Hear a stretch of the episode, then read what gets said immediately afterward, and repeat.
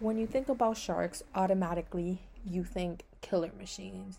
You would never want to be alone with a shark. And with good reason.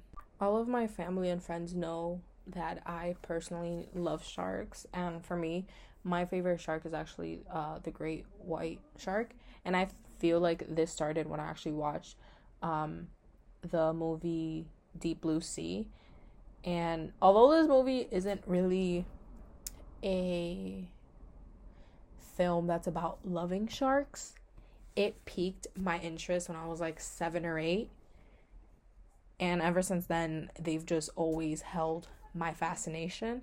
And I always love learning more about them, even though they're labeled as killer machines and as cold and terrifying. If you would mostly hear people say that dolphins are their favorite animals, but it's the complete opposite for me. Sometimes people think that a shark would attack someone because we may be within their menu. We actually don't provide a high fat meal for sharks. Usually they prefer eating they actually prefer eating seals, seal lions, small whales, turtles, rays, and and fishes. Usually when they happen to bite one of us, it's usually three theories. So there's the mistaken identity theory, there's the investigatory theory, and the social or defensive theory.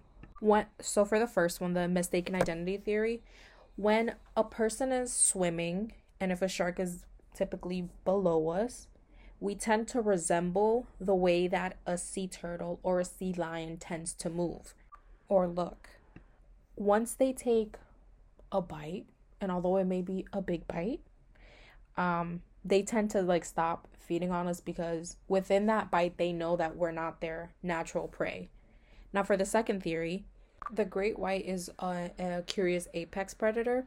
So, usually they'll bite that object that they see to gather more information about what that is. So, it's similar to how we use our sense of touch to know what something is and our sense to see and from that we can deduct what something is or what that thing does. So for them, the bite gives them more information.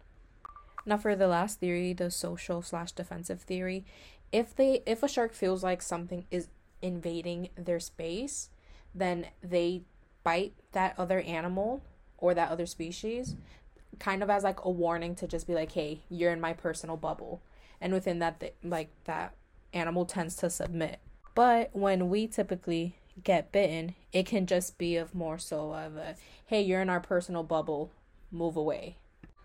Hopefully, these theories can take away um, some fear if you did have any about these sharks. They don't necessarily doing it do it intentional. We're not part of their food chain.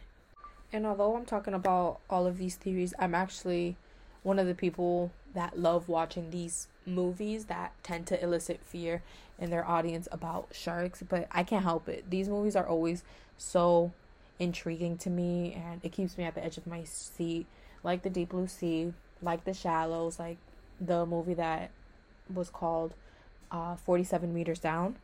But what people need to remember is that the depiction that sharks get isn't correct.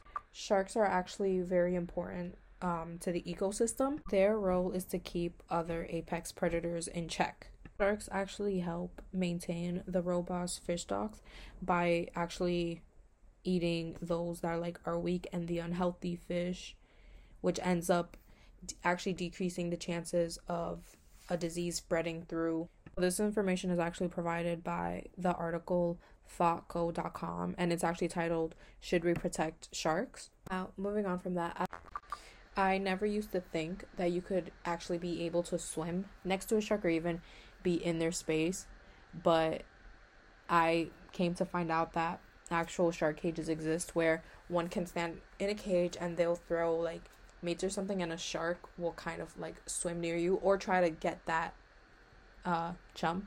And there's actually a lot of videos online but today I more so want to focus on a YouTube video that's actually on the 2days News channel.